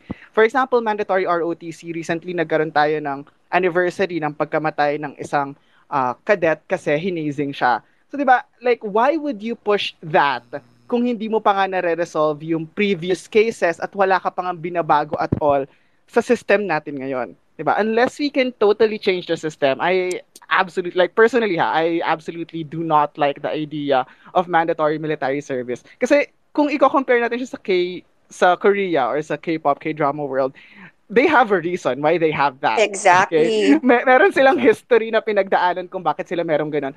Kung si si ate girl mo na anak, uh, gusto lang niya yun dahil nakita niya sa Korea at feeling niya cool siya kapag ganun. Uh, that's not the case, di ba? Like, wala tayong um, makukuhang anything positive out of that. And siguro yung last point ko is dun nga sa minention about different stances. Um, the NTF-LCAC is one of the issues na even kakampings or non-kakampings mm-hmm. were like, oh my gosh, ano yung sagot ni VP Lenny? Bakit ganun yung sagot niya? Yes. So me personally, nagulat din ako na parang, ay, okay siya sa NTF-LCAC. Parang, wait lang, girl. Why? so, hindi yes. man niya, ah, di ba? Wait lang, oh no. Pero, pero, pero, hinabol niya eh. Sinabi niya agad na open tayo sa discussion. And after that, like, she has been going with this, uh, sa mga discussion with different stakeholders to talk about the NTF-LCAC issue. So, dun pa lang, sa, nung nalaman ko na, oh, she's actually talking to people about the NTF-LCAC issue, e, even after she said na um, she supports the mandate of it, just goes to show na, oh, pwede pala kapag si VP Lenny. So pag iba to, wala na tayo ina-expect na ganun. Pag sinabi nila na yes to NTFL ka, go, go, go tayo dyan, wag na tayo mag-expect. So yun yung makikita actually natin kapag hindi si VP Lenny yung manalo. So yeah, those are my three points. Thank you, Sia. And also to add, kanina nabanggit mo rin yung napaka um, close to home kasi yung plata yung plataforma ni VP Lenny, yung sinasabi nga niya yung sa pandemic and also sa economy. Tapos, itong si ate mo girl, biglang gusto nang ipa-enlist ang mga kabataan. Saan po galing? parang um- umpisa natin sa mga problemang diretso na naapektuhan yung mga tao. Huwag tayong kumukuha ng mga, gumagawa lang ng mga polisiya based on what. Yun yung parang una kong naisip nung lumabas yung balitang yon. I think si Attorney Darwin has something to add. Attorney. Oo, tama kasi dahil kasi ang style ni VP Lenny, ang style ni President Lenny, um, pag-aaralan niya yung issue. Yung mga ganyan na polisiya na parang biglang oh, mandatory enlistment ulit, paano mo popondohan? Kailangan ba natin? Kaya mo ba silang i-resource? Ano yung gagawin nila? Anong national objective ang isa-serve kapag ginawa mo ulit yung National Military Service? Marami kasi doon sa mga kalaban ni VP Lenny, yun nga, puro soundbite 'Di ba? Yes. Tas sila yung sila yung malakas mang mang atake, mang patrol, mang mag fake news, pero ang totoo, sila yung puro soundbite, hindi naman grounded on actual experience, on actual uh, policies and programs on the ground, yung mga policy pronouncements nila, iniisip lang nila, o popogi ako dito or makaka-score ako ng points. Um, doon naman sa point na doon sa disagreements natin with Ma'am Lenny, ang, ang meron akong kausap nung isang araw na kaibigan ko at maganda yung sinabi niya sa akin na analogy. Alam niyo po, ang pagpili ng kandidato for presidente, hindi parang taxi or grab or angkas na point to point meaning sa bahay mo papunta ka dun sa bahay ng kaibigan mo. Mas madalas ang pagpili ng presidente parang sasakay ka ng bus or sasakay ka ng MRT pupunta ka sa isang stasyon tapos bababa ka dun sa destinasyon mo na pinakamalapit dun sa pupuntahan mo. So pipili ka ng tren that is closest to where you want the country to go or pipili ka ng bus dun sa where you want the country to go. It is not possible for any candidate for president or any other position to deliver exactly to where you want to go. Dahil iba-iba po tayo ng definition kung saan natin gustong punta saan natin gustong pumunta ang Pilipinas. Pero sa akin po, ang paniniwala ko, si Lenny at si Kiko ang magdadala sa akin dun sa closest point to where I want my country to go. Agreed. Very great points, Attorney Darwin. I would like to take this moment as well to read this tweet. This is from Trivia Trirachas. Ang sabi niya, Korea is within the top three source markets for inbound tourists for the Philippines. Since VP Lenny prioritizes pandemic response as one of her platforms, for sure makakatulong ito sa pag-restart ng international tourism. Hashtag K-Political. And also hashtag, hello po sa mga Koreans. Punta po kayo dito. Welcome na welcome po kayo. Tatambay po ako ng airport. Ako po mismo ang welcome sa inyong lahat. This has been such a fruitful and meaningful discussion. It's already 9.20. I can't believe how fast the time has gone. Siguro at this point, hingi na lang po ako ng final words from all our speakers before we could proceed with our open mic kung meron din pong mga listeners who want to chime in. Pero before we do with, proceed with our open mic, gusto kong malaman from our speakers ano pa po ang mga last words niyo na gustong iparinig sa everyone to our trainees who are tuned in for tonight. Umpisan po natin with Angel. Ayan, hello um, again everyone. Thank you sa pakikinig no ngayong araw. Napakaganda ng diskusyon maging ako ay ang dami ko ring nap napulot no. Siguro lagi at lagi naman namin to ring sinasabi no sa mga past spaces na din namin no ng politic K-pop na hindi talaga natin mahihiwalay ang K-pop at ang politika kasi the very foundation or the very um, origin of K-pop is political. So wag po nating sabihin na ay wag nating dalhin sa sa K-pop ang politika. Kasi nga um, hindi natin ito mahihiwalay. Sabi nga kaya pagising mo pa lang it's something already political. So yun um ngayon lalo na ngayon na our uh, yung uh, yung panahon kasi natin it demands for something eh for a change. So wag tayong mahiya na gamitin natin yung plataforma natin no? So yun yun lang um uh, marami na rin beses natin narinig no na magiging stronger tayo kapag mas marami tayo. So i hope na we can find um comfort and motivation with each other. Lalo na sa panahong nalulungkot tayo or di kaya nawawalan tayo, naging helpless tayo kasi 'di ba sa yun nga for the past six years medyo ganun ang naging trend ng feeling ko eh pag ako'y nanonood ng balita o nagbabasa ng mga articles. Medyo nalulungkot ako sa daming namamatay sa daming injustices na nakocommit ng ating administrasyon no? Um pero ayun I hope na with these kinds of conversation with these kinds of organization of, or, or these kinds of groups maka makahanap tayo ng ano ng ng, yun nga, ng friends, ng support groups na tutulong sa atin upang magkaroon ng motivation to actually push forward our, our agenda of having a cleaner government, no? of, having a more uh, makatao na government. So yun. And also, um, in, in everything that's that I said, K-pop is not absent there. K-pop is present sa mga gantong diskusyon na gamitin natin ang ating plataforma kasi napaka-powerful po ng K-pop. We just have to realize and we just have to actually mobilize K-pop. Yun lang po. Maraming salamat po ulit sa pag-imbita sa akin dito. Good. Our pleasure. Thank you so much for joining us, Angel. Now let's hear from Sian. Sian, final words to those who are listening to us tonight. All right. Thank you so much, Pia. And thank you sa lahat ng nandito ngayon sa ating Twitter space. Dami natin. 300 plus tayo dito. Siguro, um, final words, it's going to be a reminder na lang na maging mapanghamig tayong lahat.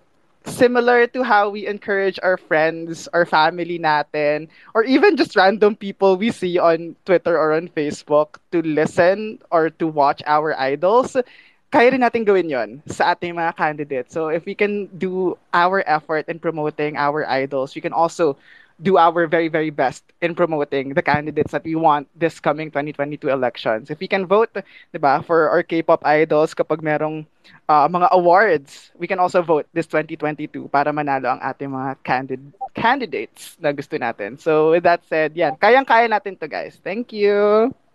Thank you so much, Sian. Again, a reminder to all our trainees tuned in right now, meron pa po tayong open mic after this para sa inyong gusto pang magsalita. Nandito pa po kami para makinig. It's just that our speakers have been here for an hour and a half. Nakikiusap lang po tayo sa oras nila. So, gusto natin makuha ng mga final words nila before um, before matapos tong 9, uh, by 9.30. So now, let's go to Attorney Darwin. Yan. Um, so ako, ang gusto ko siguro, I'd like to close by saying, ang experience ko sa K-pop, K-pop rewards hard work, K-pop rewards integrity, K-pop rewards preparation.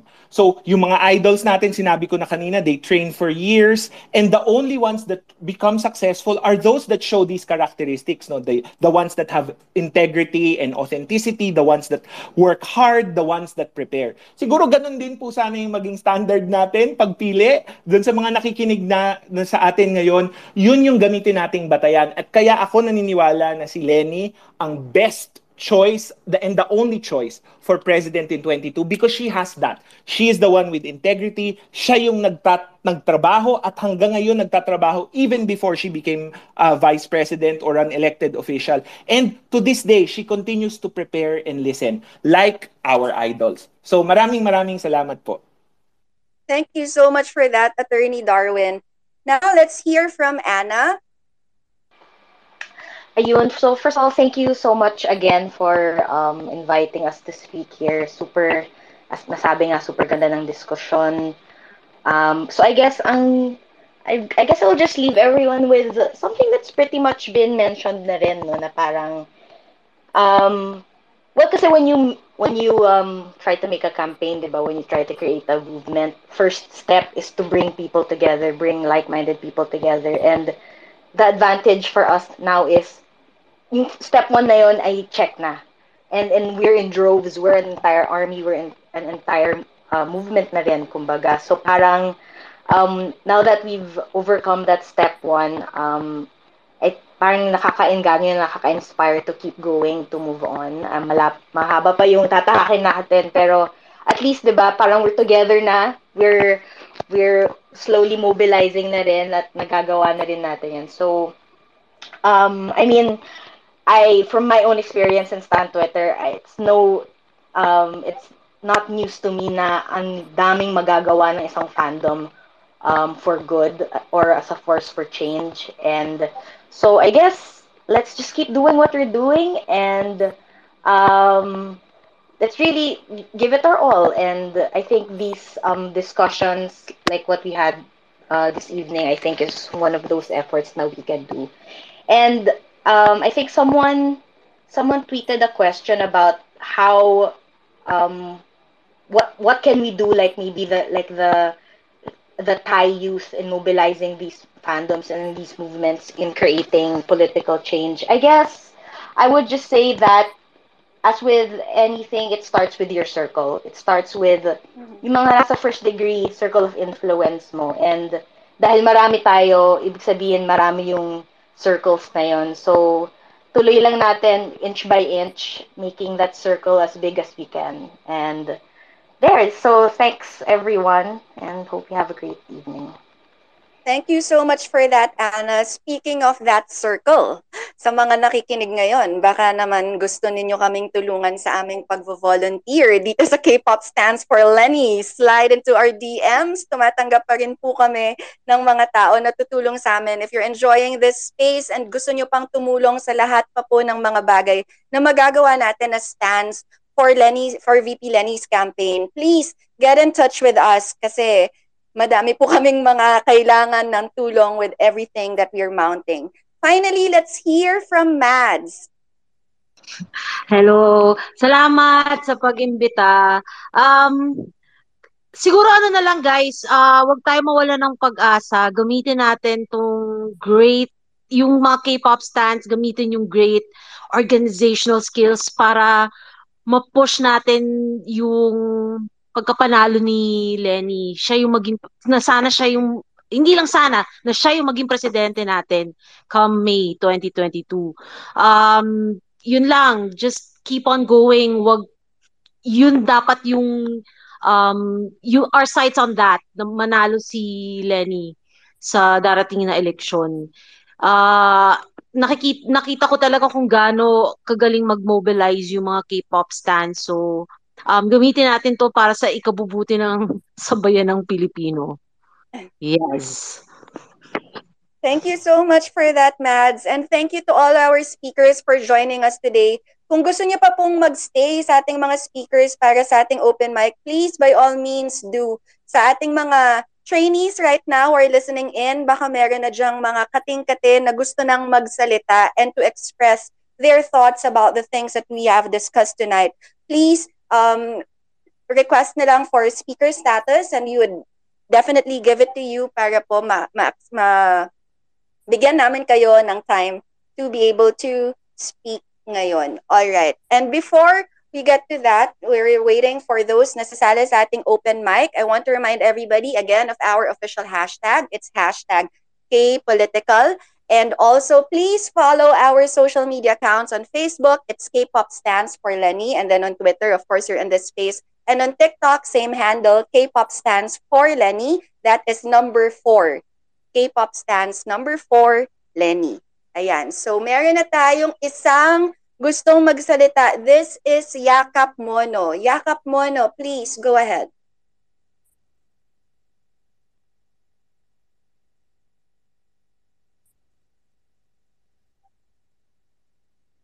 Okay, we're still waiting for Yakap Mono to connect. For those of you also who want to speak your mind and share something to the group tonight, please just request nyo lang po yung speaker status and we would be giving it to you para sa ating discussion. Also, we want to let you know that this Twitter space will be up on Spotify soon. Abangan nyo lang po ang pag-launch niyan. We will be announcing it on our social media spaces. And meron din po kaming merch kit. We are still accepting pre-orders until February 7. 550 pesos for our merch. At ano ang mga inclusions for that? We have a Laney light stick, reusable reusable face mask, beaded face mask strap, phone strap, and a transparent hand fan. Pero hindi lang yon, meron pa po siyang freebies, meron pang hand banner, mini campaign posters, stickers, and a photo card. And merong 100 lucky buyers who will get officially signed photo cards. Kung hindi pa yan enough para bumili kayo, hindi ko na alam kung paano pa kayo mako-convince. These are selling out soon as well. So, order na kayo. We're accepting pre-orders until February 7. I think now we have someone who's ready to speak. This is at Hyperfixations. Hello. Gia, Oh, please go ahead. Hi, Gia.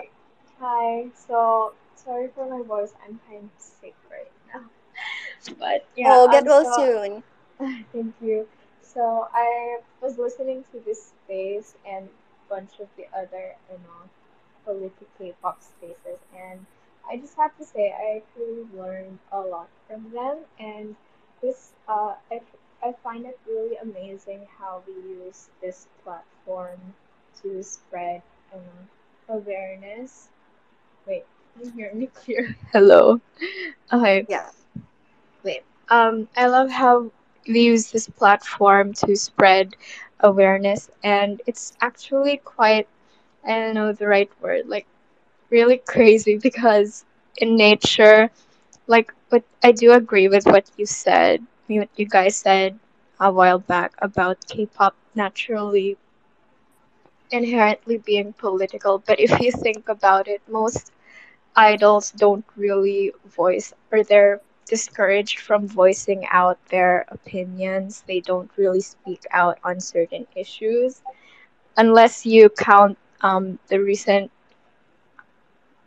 Glasgow um, meeting, yung Mhm. COP26 with Blackpink. But I think it's really amazing that us stands, um, despite uh, that, we still we can still use this as sort of a unifying factor to spread the message. And also, sorry if I'm not making so much sense, but um, it's truly like an amazing time that we are living in right now because if you think about it, um, before like let's say in the 70s or in the 60s, I think that's when the revolution revolutions like started like with the hippie movement and the climate revolution and all that.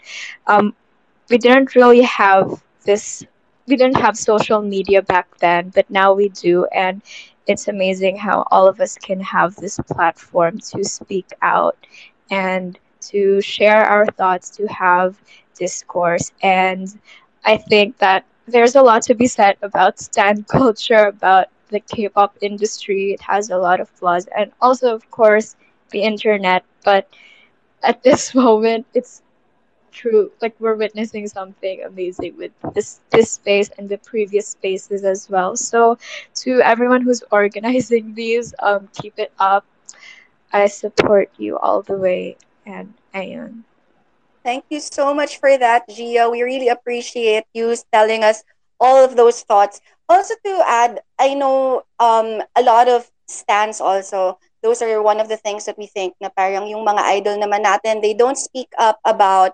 politics and things like that. And of course, ma- mm, hiwala, that's a separate issue altogether, and that is something to do with like how they're managed and things like that. But I think an, an important thing that I see from all the idols that I stand is they really imbibe how they are represent how they represent their country. They consider themselves ambassadors of their country. That's why they're very careful of how they act because they're aware that they are role models. So, napakahalaga din for them to be able to tread that line. And I think for us as stands, it's not for us to demand that from them, but then we also have our own thoughts. We also have our own experiences and voices. And nasa sa atin naman yun. Not just because, for example, yung idol natin does something that we disagree with, ibig sabihin, masama na siyang tao or that's something that we should stop following that person just because hindi siya nag-express ng mga thoughts niya politically. One thing, again, this comes with freedom. Lahat tayo, meron tayong sariling pag-iisip. We all know how to stand responsibly and how we could also turn that into something that could actually change the face of politics. Hopefully, that's something that we could even achieve tonight or with what you're doing with K-pop stands for Lenny. Thank you for that, Gia. Now let's listen to the Reaper 2389.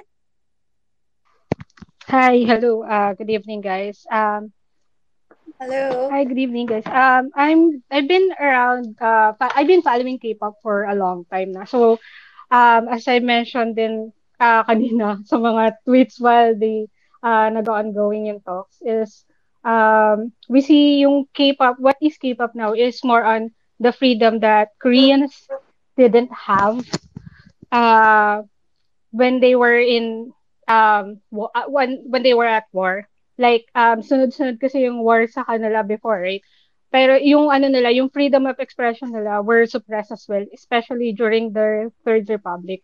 And then um if i'm going to relate it with what um with the current uh K-pop scenario right now um, I think mas um, na-express ngayon yung freedom and idols were allowed to express their opinions um, compared to 10 years or 20 years ago na nagpa-follow lang sila kung ano yung sinasabi ng agency nila. Like, um, BTS were, I'm not a BTS fan, by the way, but um, they were one of the first as well who vo- voiced out um, during the Black Lives Matter, which is a big uh, thing for any idols na malaki yung fandom. Kasi normally with K-pop, they are on just uh, following what their fans want. Which agency tells them, yes, exactly. Na, uh, which is, I think, now what us as Filipinos should do.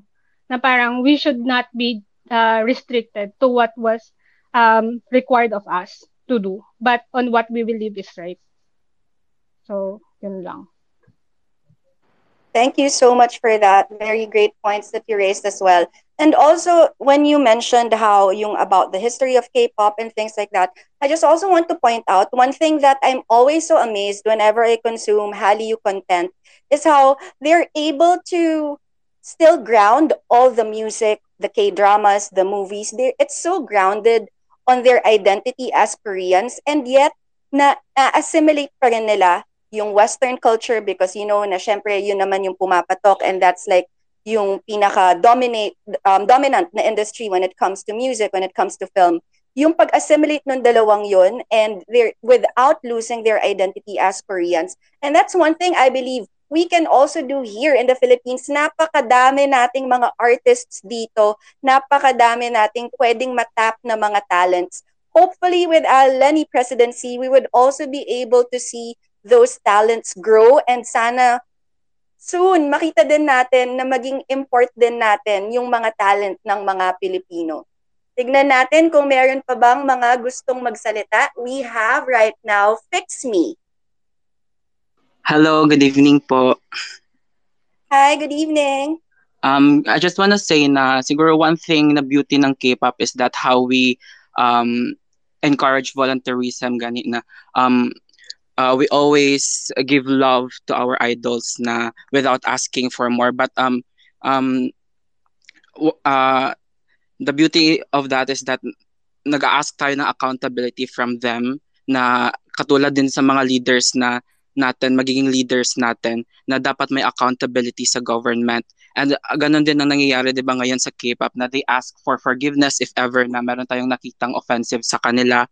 And um, I think dapat i- i-relate natin yung qualities ng idols natin sa qualities din ng magiging leaders natin na dapat accountable sila and um determined sila to do things or to do things um the best way or a better version of themselves. Ka, 'di ba, nag-ask ng forgiveness ang mga idols sa atin if feeling nila hindi maganda yung nagawa nila or hindi tama yung pag-practice nila or yung pag-perform nila.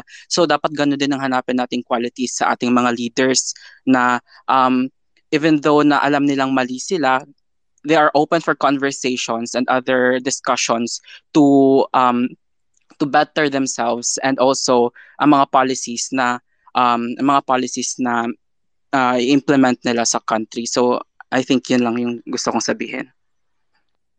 Thank you so much so much for that. Tama. And then also we're so careful as well kung pinipili natin kung sino ba yung idol na ifa-follow natin. Ako nung una parang nung um yung sa journey ko as being a K-pop stan, I started becoming an army tapos sobrang gastos maging army. So, ma- kailangan kong pag-isipan ng mabuti kung gusto ko pa bang mag-stand ng ibang group. So, ang tagal bago ko napag-isipan yan. Kung yung mga bagay nga na ganun, pinag-iisipan mo ng malalim, paano pa kaya yung magiging pinuno ng ating bansa? And again, as has been reiterated tonight, it really affects everything that we do, whoever the leader is. Kaya, again, we are telling everybody, K-pop is political. Actually, everything is political. Meron pa ba tayong mga listeners who want to say something? Maybe we could have last two more trainees who would like to share their thoughts about our space tonight. Tignan natin kung meron pang mga gustong ilabas ng kanilang mga salooban. Again, this is a safe space para mapakinggan yan. And of course, we're very grateful that you guys are tuning in. It's a Saturday night at salamat at ginamit nyo ito to spend time with us. And syempre, para sa mga tao dyan who also want to volunteer, again, we want to ask you guys, please, just go ahead, slide into our DMs. Nag-accept pa rin po kami ng volunteers here sa K-pop Stands for Lenny. And of course, also follow us on Facebook, Twitter, and, and on TikTok. And every day, 8 to 9 p.m., meron tayong mass reporting hour. Please, sama po kayo sana and i-report natin lahat yung mga links na nagpapalaganap ng mga fake news, lahat niyang mga accounts na nagsasabi ng mga bagay na hindi dapat nag-exist sa internet. Tulungan niyo po kami. Let's um we do have a lot of wins already from our mass report hour. We are paste, we are posting those on our Facebook page. Thankfully, meron na pong mga napa um meron na tayong mga pages na napa take down because of that effort. We have our next speaker, si Um Okay. Hello, good evening. Is um, Hi, good evening. Hi. Uh, I just have an observation and a question, if that's okay. Sure.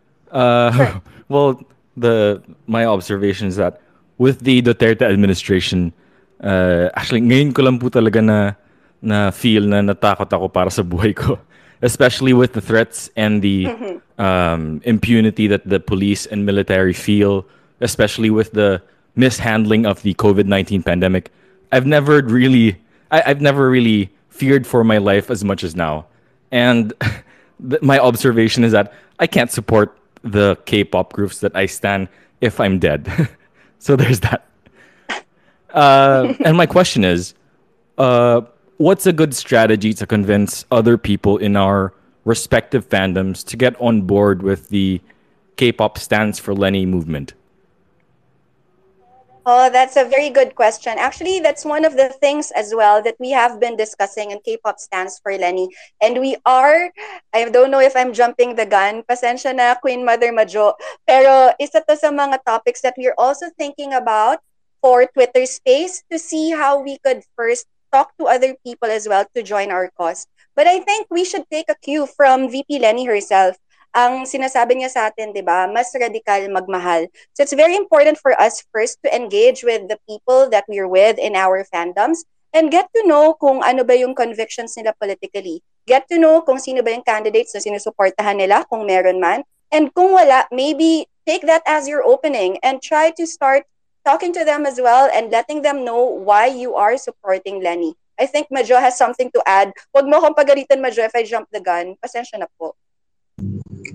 Hello. Um, actually, yun nga, pinaplana namin yung mga Twitter spaces pa for future um, editions. At isa nga yun sa mga plano namin, kasama ng paano kung iba talaga yung opinion ng mga tao sa bahay nyo, tao sa pamilya nyo, which also comes from personal experiences of our volunteer group. Like, kahit ako, yung tatay ko, um, iba yung sinusuportahan niya. Huwag na lang natin sabihin kung ano kasi masakit. Pero, siguro, um, yun, we need to start with what we have access to. So, kung pamilya natin yung may access tayo, doon tayo. Kung say, online stand account natin, kung as in yung low-hanging fruits, pwede tayong doon magsimula. At lagi naman din sinasabi ni ah, ni VP Lenny na kapag kapag nagsalita ka, kapag tumayo ka, may titindig kasama mo. At totoo naman yun kasi hindi pwedeng ikaw lang yung sumigaw. Um, yung natutunan ko rin sa isang Twitter space din ay kahit nagaano ka kalakas sumigaw, kapag mag-isa ka lang, mapapaos at mapapaos ka rin. Kailangan may karelyebo ka talaga. So, ayun, um, look for like-minded people at kung sino yung mga kaya pang kumbinsihin, kumbinsihin. Pero at the same time, may mga pagkakataon talaga na hindi mo na kayang makumbinsin ng tao. Like, may mga tao talaga na sarado na yung isip, isipan. Totoo naman yun, like reality of life na kailangan nating tanggapin. At masakit sa loob at nakaka-damage din ng ating mental status kapag sinusubukan natin pero yung kausap natin pader.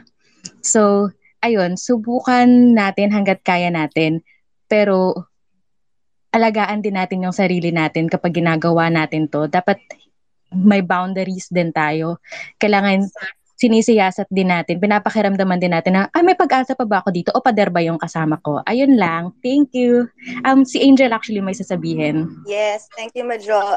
Angel, please, if you have something to add, let us know.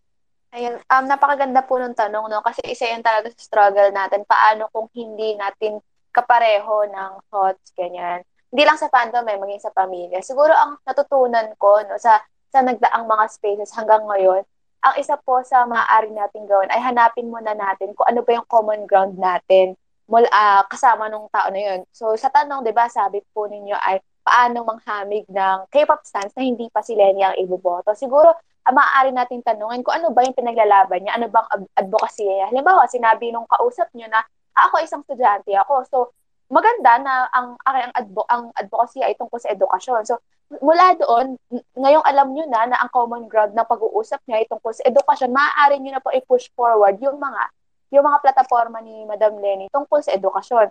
Halimbawa naman, kunwari ang kausap ninyo ay isang uh, manggagawa, halimbawa ako, uh, uh, call center agent siya na K-pop fan, tapos uh, ano, ayaw niya kay VP Lenny. So, maaari niyong pag- pag-isipan kung ano ba yung mga plataforma ni VP Lenny para sa mga manggagawa katulad nung, nung inyong kinakausap. So, siguro ang bottom line lang doon sa sinabi ko, pag po nangahamig tayo, bukod sa sinabi ni, ni Mix Majo, na talagang tingnan muna natin kung willing ba sila makinig, ang ma- magandang step po siguro ay humanap muna, na ta- muna tayo ng common ground para kasi para hindi siya hindi sila ma-alienate kasi ang iniiwasan natin ay maramdaman na nila na wala naman akong wala naman akong ano sa iyo eh, wala naman akong lugar dito sa usapin na to. So, kailangan um, ma- maintindihan muna nila na sila ay parte ng ating pag-uusap. Kasi pag nawala agad yun, hindi po natin mabubuksan ang kanilang isip. So, yun siguro sa akin, yun, humanap tayo ng common ground and from there, tsaka po tayo mag-push forward ng mga plataforma po ni VP Len. Yun po. Thank you so much for that, Angel. Now, let's move on to our next speaker na gusto ding mag-share ng kanyang thoughts. We're down to our last two. I believe we have Mav. Hi, Mav. I think di ka pa nakakapag-unmute. Tignan natin. Pusa yung kanyang ano. Ay, hindi pala cat itong kay Mav. Or maybe habang we're while we're waiting for Mav to unmute, si Me. Hi, Me. Is there something Hi, you want to say? Yes. everyone. Good evening. Uh, recently, may statement kasing isang, ay sorry, may Nakamute kayo ulit. Alright. Sige, go ahead, Me. May Ah. statement. ang isang ano uh, vice presidential aspirant regarding sa mar- military mandatory service and that I think that kind of uh, hit a lot of spots sa mga K-pop stans kasi yung mga idols nila nagma-mandatory military service and dun ko lang nakita na magkaiba po kasi yung personal account ko at stan account ko and dun ko lang nakita na yung mga tweets na mostly political, ganyan, na nasa real account ko, na, na nakarating siya hanggang sa stan account. So, parang dun, dun, and yung mga kabataan na, dahil doon, yung mga kabataan, parang nag, nagising din sila na, mas mauna pa yung idols ko, ay, mas mauna pa ako mag, mag mandatory military service kesa sa idols ko, ganyan, ganyan. So, yung sinasabi nyo kanina na, panghahamig, or paano makipag-discuss sa ibang mga K-pop stans, kung paano ba sila i-encourage, ganyan, ganyan. Dun sa mga mga statements ng mga other candidates, ganyan na pwedeng makatreten sa, I mean, pag stand nila or nakikita nila yung comparison ng life, kumbaga, ng ng idols nila sa magiging buhay nila. Parang yun din yung isa sa mga way na paano tayo maki-connect sa kanila, kumbaga. And may Mhm. mga shows kasi na kagaya nung, kung alam niyo yung Deserter Pursuit na tungkol sa military mandatory service sa Korea. Yung show I personally haven't seen it, but please. Ah, ayun kasi yung story kasi ng Deserter Pursuit na last last last year ata na starring si Jung Hae In.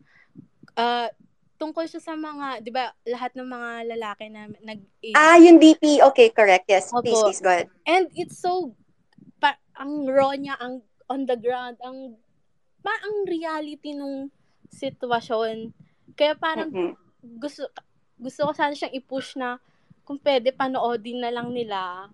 Parang ganun. Mm-mm. Si Lacson nga nababago yung opinion niya sa mga bagay-bagay. Tayo pa kayang mga normal na Netflix, tao. yes. Kaya nga, parang ganun. Correct. Kasi may mga iba na naaangasan, yes, for discipline, eme, eme, eme. Pero hindi nila nakikita na yung in, in a simple opinion nila na, ay, gusto ko kasi cool, gusto ko maging ganito, ganito, ganito. Hindi nila nakikita na yung life nila at saka mga future generations, mga kapatid nila, magiging anak nila. If ever naipatupad siya, parang magiging lamat na sa history natin and yung mga lives na Mm-mm. parang ah dear siya sa akin kasi marami mga nag-ROTC sa inyo dati na, na Kung maka sa inyo ka naman, mga kaedad ko, ganyan. Joke lang. naka-experience ng ROTC, ganyan, parang konting, ano lang, tikim lang, pero alam mo na yung life ng military life, marang mga Yes. ganun is, ang hirap niya tiisin. So, parang, kung, kapag nakakakita lang ako ng mga, ganun, mga stunts na, iba eh, gusto din nila, ganyan, ginagawa nila siyang satirical, parang nasasad lang ako na, sorry yung aso namin, nasasad lang No ako na ganun yung uh, thinking nila, yun na po. Yun lang. Thank you for sharing that, Me. I think madami din naman ang same sentiments about that. And yes, panoorin yung DP, Jong Hae-in. Hello, Jong Hae-in. Nakikinig ba siya ngayon? Char. But thank you so much for that. I think Mav got disconnected at wala na rin siya ngayon. So I think Finally, it's almost 10 p.m. Maraming maraming salamat po sa lahat ng sumama sa amin for the past two hours. It has been a really great and meaningful discussion. But of course, tulad na sinabi namin, this is a training camp. So meron kaming task na iiwan sa inyo before we go today. Nako, mga ladies, basa-basa tayo. Right after this space, we will be tweeting links to different articles that can help enrich your knowledge para pwede tayo in a very Lenny to love kind of way makikipag-engage na mga fans who are telling us na wag ninyong ipagsasama yung K-pop sa politika. Meron tayong mga pwedeng basahin aside from this conversation tonight. You can back it up with these different articles that could help you engage with these people and let them know that K-pop really, really is political. Guys, the mere fact na nandito kayo ngayon at nakikinig at nakakapag-tweet, nakakapag-support sa mga idols ninyo, dahil yan sa ating current policy dito sa gobyerno, everything, again, is political. So, let's all do our part. Please do go ahead and read those links that we will be posting right after this space. And of course, before we go, we would like to acknowledge the hardworking team that made tonight's Twitter space possible. Salamat po sa lahat ng volunteers dito sa K-pop Stands for Lenny. Unang-una ang ating tech team. Wow, team! This is headed by Miko at Lenny to Love PH. And our live tweeter, thank you so much at Mina Cheng times 2. And our facilitators, thank you so much sa inyong tulong. Z at SVT and Hype. SVT Teen Hypen. Hindi ko masabi ng maayos. But SVT Hypen and our Queen Mother Majo at Lainey's Calling. Thank you so much for everybody for tuning in tonight. It has been an absolute pleasure for me to be here with you guys and learn all your thoughts and insights about our topic. We will be having another Twitter space next month. Please do spread the word. And also, this will be up on our Spotify launching soon. And again, a call for volunteers para po sa mga gustong tumulong sa amin dito sa K-pop Stands for Lenny. Please do slide into our DMs. Tinatanggap po namin lahat yan. And we also have our mass report hour. Araw-araw po yan, 8 to 9 p.m. Tulungan niyo po kami. Let's report all those links that are spreading false information and fake news all over the internet. Tulungan niyo po kami. Meron na po tayong wins dyan. Meron na po tayong napa-take down because of this effort. Join us. This is ongoing every day, 8 to 9 p.m. And of course, we still have, we are still accepting pre-orders for our merch kit until February 7. Ano bang mga inclusions? Again, this has your Lainey light stick. We also have a reusable face mask, beaded face mask strap, phone strap, and transparent hand fan. Pero meron din tong kasamang freebies. Meron pang hand banner, mini campaign poster, stickers, and photo card. And meron pong 100 lucky buyers who will get officially signed photo cards soon, gusto natin, sana, fan meet, high touch, ganyan. Tignan natin kung ma-achieve natin yan dito sa K-pop Stands for Lenny. Again, thank you so much, everybody, for joining us tonight. My name is Pia Bonalos Mercado. Wishing you all to have a great night. Good night, everybody. Happy Saturday.